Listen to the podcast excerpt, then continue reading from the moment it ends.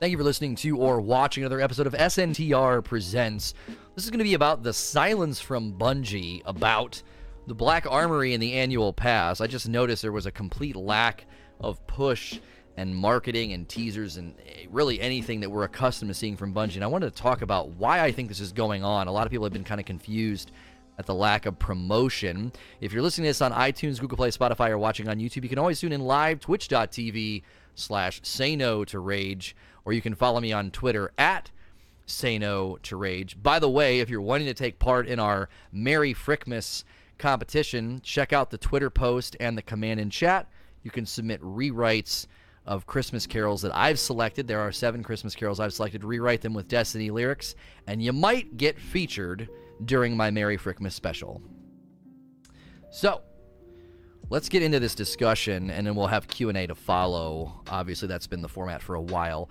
I want to give you my theory as to what's going on and i'm going to base this theory off of things that we know factually. So i'm going to break this into three parts activision unhappy annual pass and then my conclusion. I'm going to base my theory on what's going on not just sort of based on wild speculation i'm going to establish things that we know these are factual things that can be verified and seen this isn't like going to be a surprise to anybody and I want to then move from that to my theory about what exactly is going on, why there's been seemingly a pretty noticeable amount of silence about uh, the annual pass content. And so let's just first talk about how you know Activision's unhappy. I want to talk about the the nature of how this happened and and how this may have played a role, obviously, in what's going on there was a call, you know, an earnings call where Activision made it clear they weren't really pleased with the performance of Destiny 2 and sales. And obviously, this sparked a lot of articles and a lot of, you know, people to commentate. And then it sparked Bungie employees to kind of comment and say, hey, you know, we still really care about the game. We still really want to invest in the game for the community. So there was a bit of a pushback, like not a not an ardent or or you know ill-spirited pushback, but there was some pushback from Bungie.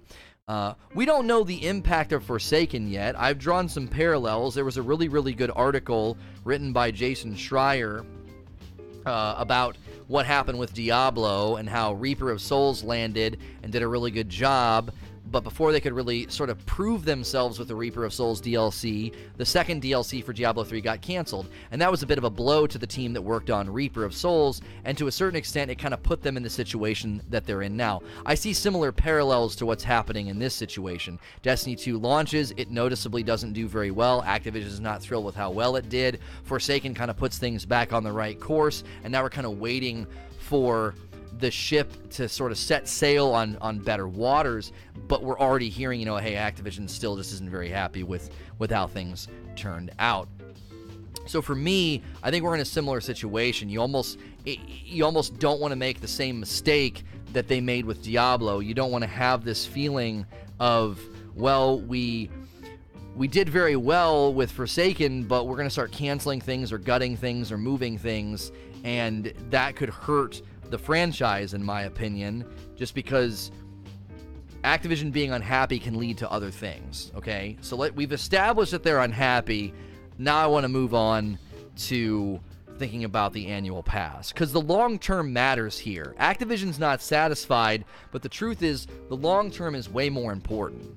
The long term is way more important, and I and I do think we need to be thinking about that. So let's talk about the annual pass and how this, we know from a factual standpoint, this isn't speculation or wild theory, that this is a new attempt for them to monetize drip feed content. When they announced this on that one stream, a lot of people were confused.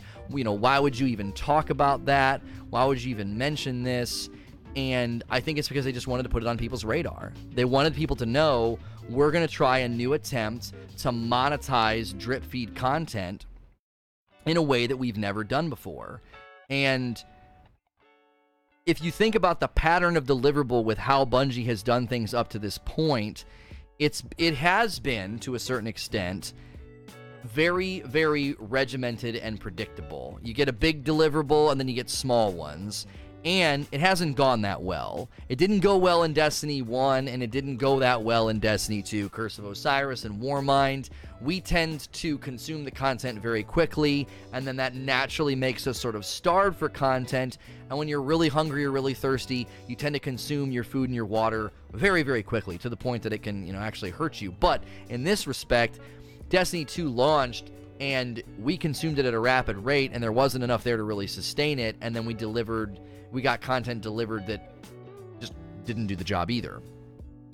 So when you think about that pattern, this is a new way forward. This is not what they've done before, and I think this lands very well. This is my opinion, obviously.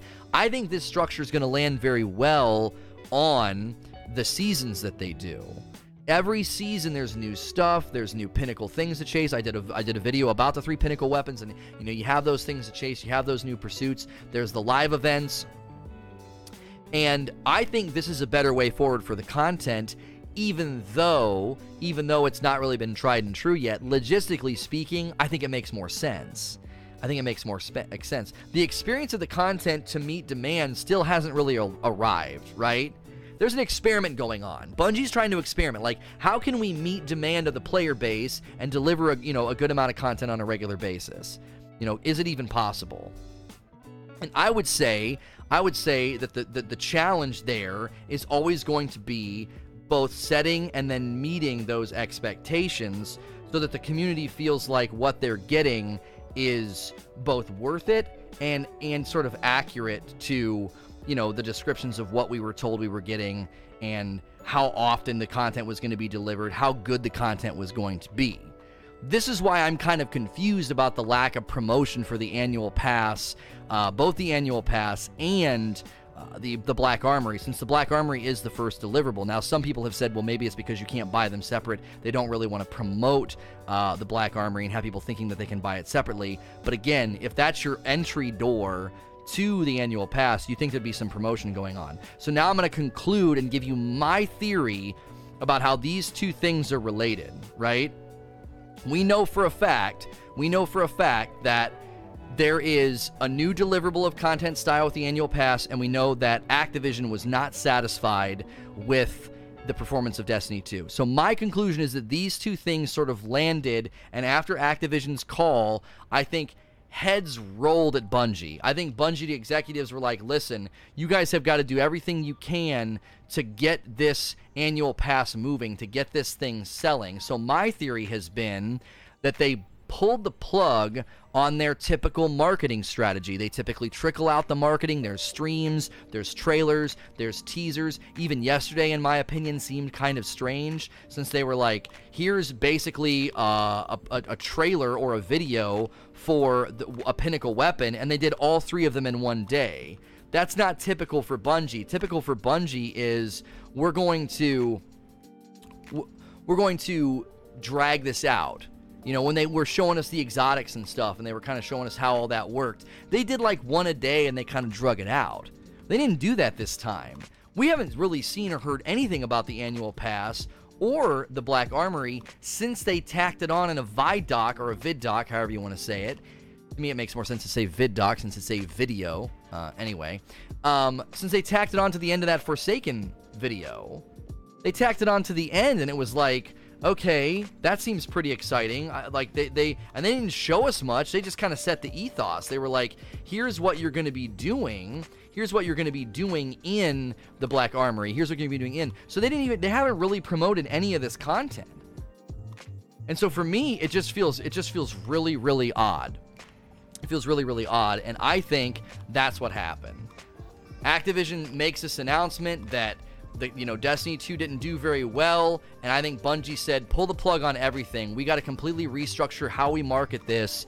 We got to com- completely structure how people perceive the annual pass in the Black Armory, and I think they're going to really really push both today and the remainder of the week pre-order bonuses or some type of bonuses. I believe they did the same thing with Rise of Iron. I don't think Rise of Iron pre-sales were where they wanted them, and suddenly there were these like Suros Suros uh, pre-order bonuses that you could get uh, whenever you pre-ordered the annual pass, and it felt super tacked on. Nobody even knew where to get the the Suros pre-order bonuses. A lot of us didn't find out about it until like a week later or something. It was really really odd. And I feel like that was a similar scenario where they said, we need to juice the pre orders, add a pre order bonus. So that to me, I think the direct purchase in the Eververse that they added for old season emotes was a response to the lack of, you know, revenue generation and they want to, you know, they want to increase that. I think that was a response and I think they're going to do more of that. I think the Eververse is going to get continually more and more direct purchase. I wouldn't be surprised if they use my idea and they go with like a uh, an annual pass for the Eververse where you subscribe, get a book, do the book and you get, you know, guaranteed items I could I could definitely see them doing that as well.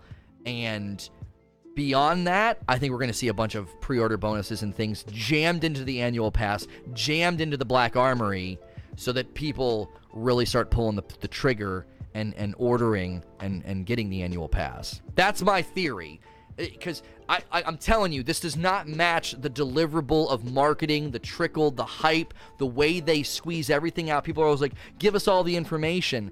Not necessarily. They usually trickle out the information. They trickle that information out. They get you really excited. General marketing rules for video games, what they're doing right now doesn't make any sense. It just doesn't. They should be putting this content in front of us like crazy to get people to buy. Why aren't they doing it? I think the entire marketing structure and plan got flipped on its head because of the Activision call, and they're going to do everything they can to generate purchases in the next week. So we're going to move to question and answer now. If you're listening to us on iTunes, Google Play, Spotify, or watching on YouTube, you can always tune in live, twitch.tv slash say no to rage, or follow me on Twitter at say no rage. As with all of my content, I appreciate you watching or listening. Please like, share, and subscribe.